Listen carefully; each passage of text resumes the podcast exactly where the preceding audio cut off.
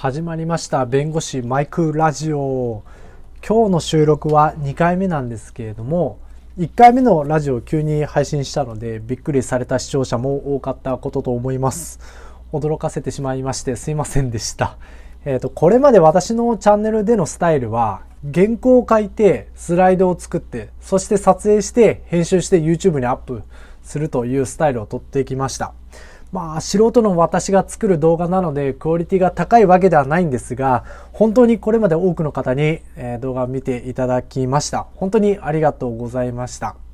ただ何分ですね、スライドを作る作業と動画を撮影する作業の時間が本当に長かったです。あの、スライドを作るのに1時間ほど費やして、動画を作ってまあ編集するのにまあ3時間ほどかかってました。まあ4時間ほどかかってたわけですね。あの、確かに楽しんでこれらの作業できていたという点はあるんですけれども、何分時間がかかりすぎていて、まあ効率化できないかずっと悩んでました。そこでですね、最近は海外でラジオブーム起きていることを考えると、まあいち早くラジオを取り入れてもいいんじゃないかなというふうに思い立ちまして、この弁護士マイクラジオを始めた次第です。これに変えてからですね、あの作業効率が格段に上がりました。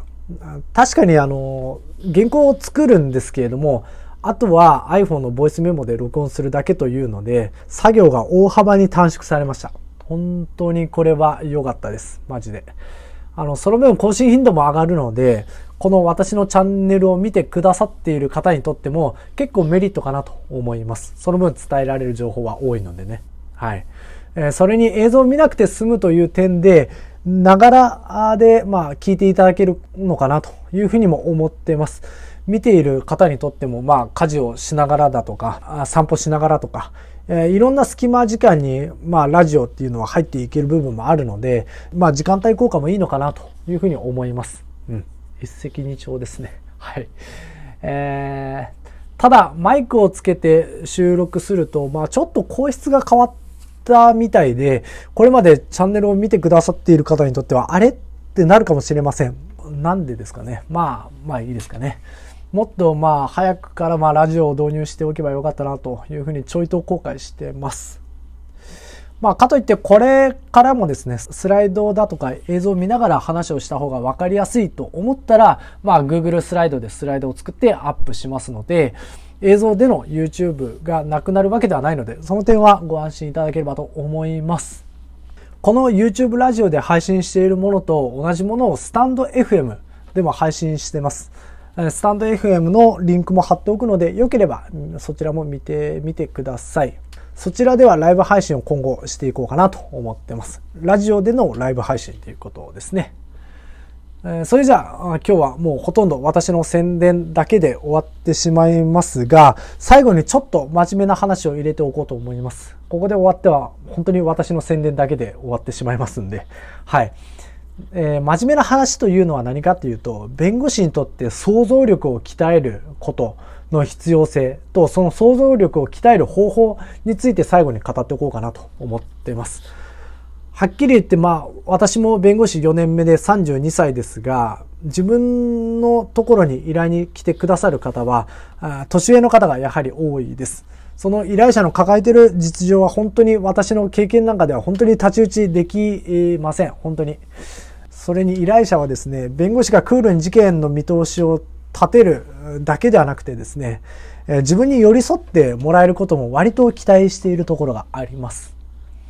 私の経験ではですね、クールに見通しを伝えて怒られたこともあります。はい。ただ、安請け合いができないのがこの仕事なので、まあ厳しい見通しであっても、それはまあ冷静な頭で伝える必要がありますね。あります。うん。ただ、依頼者や相談者が抱えている気持ちにも、まあ寄り添ってあげることができると、まあすごくいいなと思います。そこで、その依頼者の気持ちに寄り添うためにはですね、何が必要なのかというと、先ほどお伝えした想像力です。まあ私自身もまだまだだと感じることはあるんですけれども、やはり想像力はま必要だろうというふうに常々感じています。聞いてくださっている方もちょっと考えてみればわかるんですけれども、あなたがですね、相談者、依頼者で、なんとか藁にもすがる思いで弁護士に相談に行ったところ、その弁護士が、まあ、あなたの気持ちに寄り添うことなくですね、その気持ちを意に介する、介することなく、そんなの通らないよ、などと一刀両断されたら結構これきついと思います。そこでまあ想像力をできれば鍛えてほしいなと思ってます。将来弁護士になる人も、まあ今弁護士の人も、まあ司法修習生の人も想像力を鍛えておいて損はないかなと思ってます。で、その想像力を鍛えるために私が心がけているのはですね、何かというと、小説を読むことです。まあ弁護士を目指す人は割と小説も読んでたりしますが、まあ小説が苦手という人も一定数います。まあ単なる娯楽でしょうと思われたりもしてますんででもあの本を読むことはその本を読んでいる間はその主人公の立場になりきって要はストーリーを読み進めていくので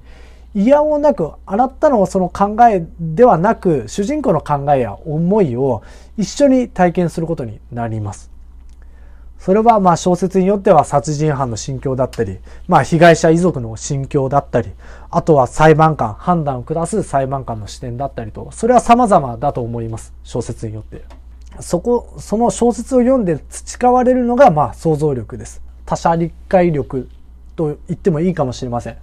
なので私は専門書やビジネス書だけではなくてですね、えー、小説も読んでほしいなと思っています。ちなみに私がおすすめする小説を5冊紹介しておきます。まあ、一応5冊。まあ、聞きたくねえよっていう人もいるかもしれないですけれども、小説を5冊紹介しておきます。一つは、恩田陸さんの夜のピクニック。二つ目が原田マハさんの入り人。三つ目が小川糸さんのライオンのおやつ。四つ目が垣根良介さんの信長の原理。五つ目が東野圭吾さんの人魚の眠る家。この5冊です。あの、これを5冊の本のリンクを概要欄に貼っておきますので、まあ参考に、参考にしていただければと思います。これら5つの本から、まあ、とっかかりとして読んでいってもいいのかなと思ってます。はい。